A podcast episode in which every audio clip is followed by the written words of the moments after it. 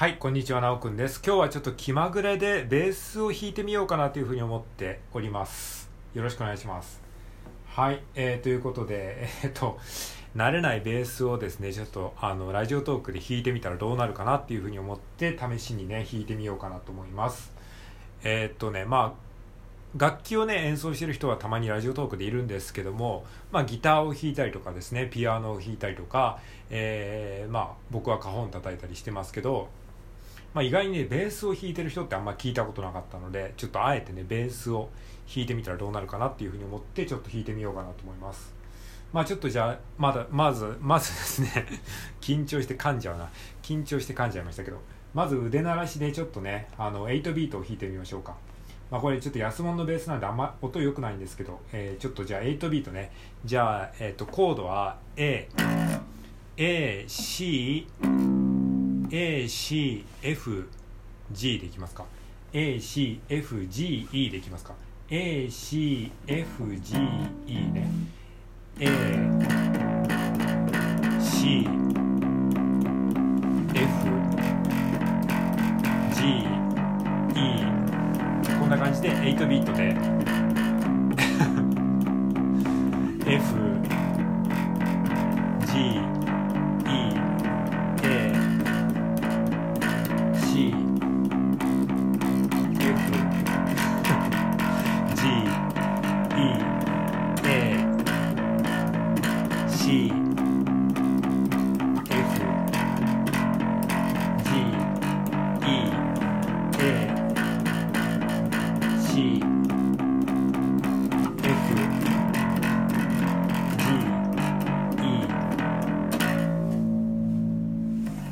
はいこんな感じですね。まあめちゃめちゃ地味ですよね。これベースだけで弾いてねなんかこう聴いてる人になんかこう楽しめる要素があるのかって話ですよね。ましてや僕うまくないですからね。このねベースってねほんと1人で弾くとね下手なのがバレるんですよ。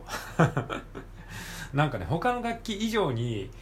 あの下手さがよりこうね顕著にバレるのがベースという楽器なんですよね。やっぱドラムと一緒に叩いてなんぼの楽器じゃないですかベースって。だからこれ1人でやるとねめちゃめちゃ地味だし下手だとねめちゃくちゃ下手なのがね目立つんですよ。っていう問題があるんですよね。だからだからこそ多分ねベースを弾く人がいないのかもしれないですね。やっぱねある程度上手くないとほんと様にならないんですよね。これがねギターとかドラムとかだったらまあ下手でも結構ね聞けちゃうんだけどベースはねこれ下手なのがバレますね。さっきね一応ね自分であの収録を、えー、一回試し撮りしてみたんですけどもうこれねほんとひどかった。っていうねまあそういうことなんですけどこれも毎日やってれば多少うまくなるんですかね。多少うまくなるのか分かんないですけど。じゃあちょっとねこれをねえっ、ー、と ACFGE についてちょっとまあ解説がてら。まあ僕はねただね演奏するよりか解説する方が好きなので、まあ、解説しながらちょっとやっていきますか。まあ、ベースという楽器をね知らない人のためにちょっとねベースという楽器について知ってほしいと思ってね撮ったところもあるのでまあ普段ね音楽をあんまりやらない人はベースの音そのものを聞く機会ってないと思うのでまあそういうなんかベースの音ってこんな音なんだっていうふうにね聞いていただければいいかなと思います。まあベースねまあ、今4弦ベース5弦ベース6弦ベースとかねあの今はどっちかというと5弦ベースが主流なんですかね。まああんまりもう楽器そのものをね触る人が少なくなってるっていう話も聞きますからね。楽器ベースっていう楽器を知らない人もいるのかもしれないですね。僕は4弦ベース愛用してるんですけどね。昔ながらの4弦ベースですね。まあ、8ビートで言うんだったら、まあ、基本的にコードが A っていうコードだったら、まあ、一番シンプルなパターンはルート弾きって言ってあのルート音ですね、えー、A だったら A という一番下の音ですねこれをルート音って言うんですけどもこのルート音をただひたすら、えー、ズンズンズンズンズンズンズンズンって弾くのが一番オーソドックスなパターンですね。これが A ですね。で C だったら C、えー、ドの音ですね。ドっていう音をドゥンドゥンドゥンドゥンドゥンドゥンドゥンで F だったらファの音をえー、ただ弾くだけ。で、えー、G だったら G で E だったら、えー、E の音をドゥンドゥンドゥンドゥン、まあ、これはね誰でも弾けますよね。これルート弾きですね。これがあの初心者でもできる一番シンプルなパターンですね。ドゥンドゥンドゥンドゥンドゥンドゥンド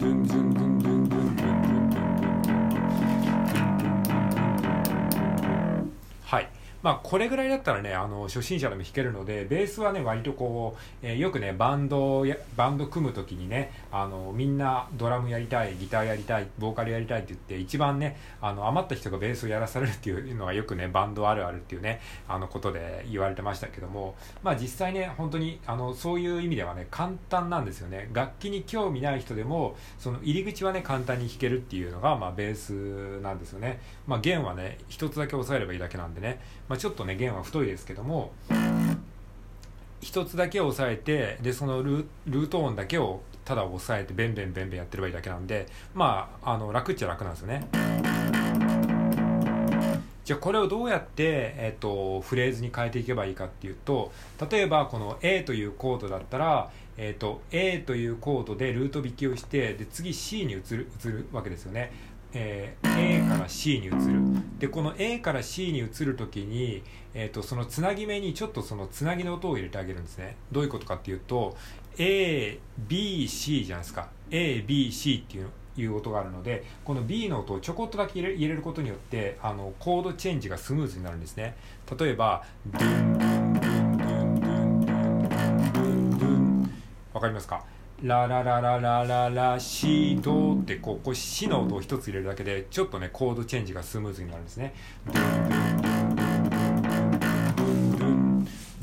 ンドゥンドってドゥンドゥンドゥンって入れることによってちょこっとで、あの滑らかになるっていう効果がありますので、まあ、ルート弾きにちょっとアクセントを加えたりちょっとこうなんか滑らかさを加えたい場合に少しこう経過音っていうんですけども経過する音を入れ入れてあげるっていうテクニックがあります。で今度は、えっと、C から F に行くので C から F だから CDEF っていう風に、え、やることもできます。まあ、CDEF だとちょっとねあの経過音が多すぎるのでちょっと変に聞こえるかもしれないですけどちょっとやってみましょうか。えち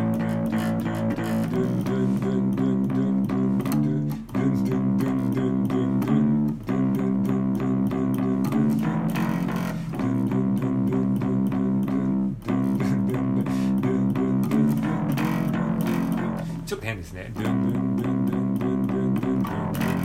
だからドドドドドドドミぐらいでいいかだから次ファーだからファの1個手前の音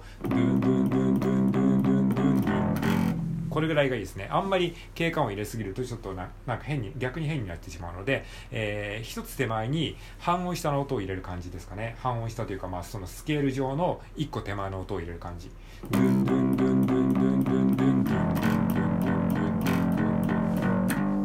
でドゥンで、ファーの次そうなので、えー、F の次は G なので、F シャープ G ですね。F、F シャープ G ですね。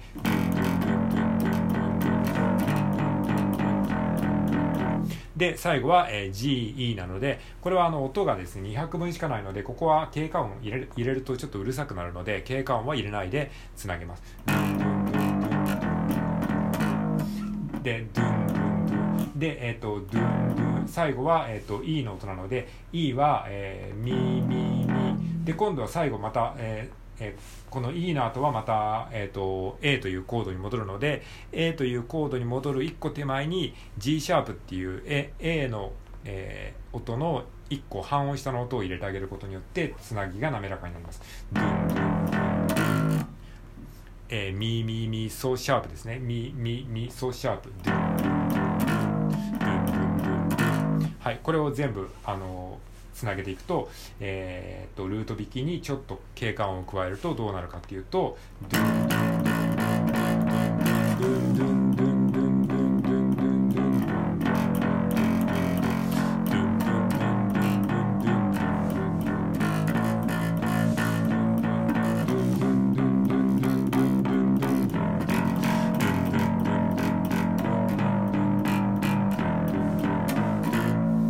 はいこんな感じで経過音をえっ、ー、とちょこっとだねあのその次のコードに移る一つ前の音を経過音にすることによって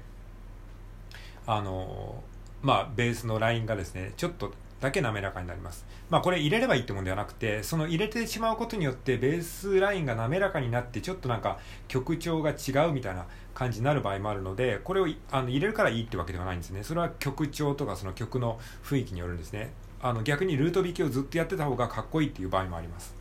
えー、あとはですね、えーと、他にはですねっていうのをこれをルート引きではなくてちょっとフレーズっぽくするっていう感じの、えー、アレンジ手法もあります、えー、例えば A だったら、えー、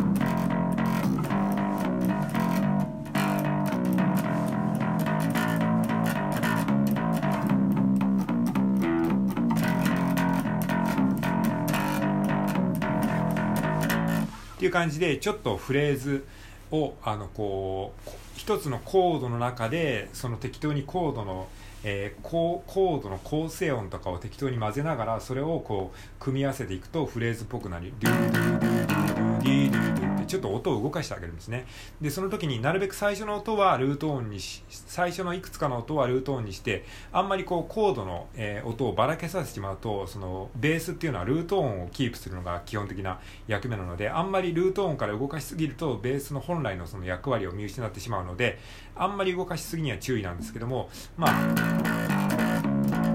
最初の音はドゥンドゥンドゥンってなってるんですここここをキープしたままあとはちょこっと適当に動かしてあげる。で今度コードが動いたらこのようなこの感じのパターンのまんま動かしてあげると統一感が保たれます。コードが変わってもこの同じような動きをさせるみたいな、まあ、そんな感じでベースラインを組み立てていくっていう、まあえー、簡単なお話でございました。ありがとうございます。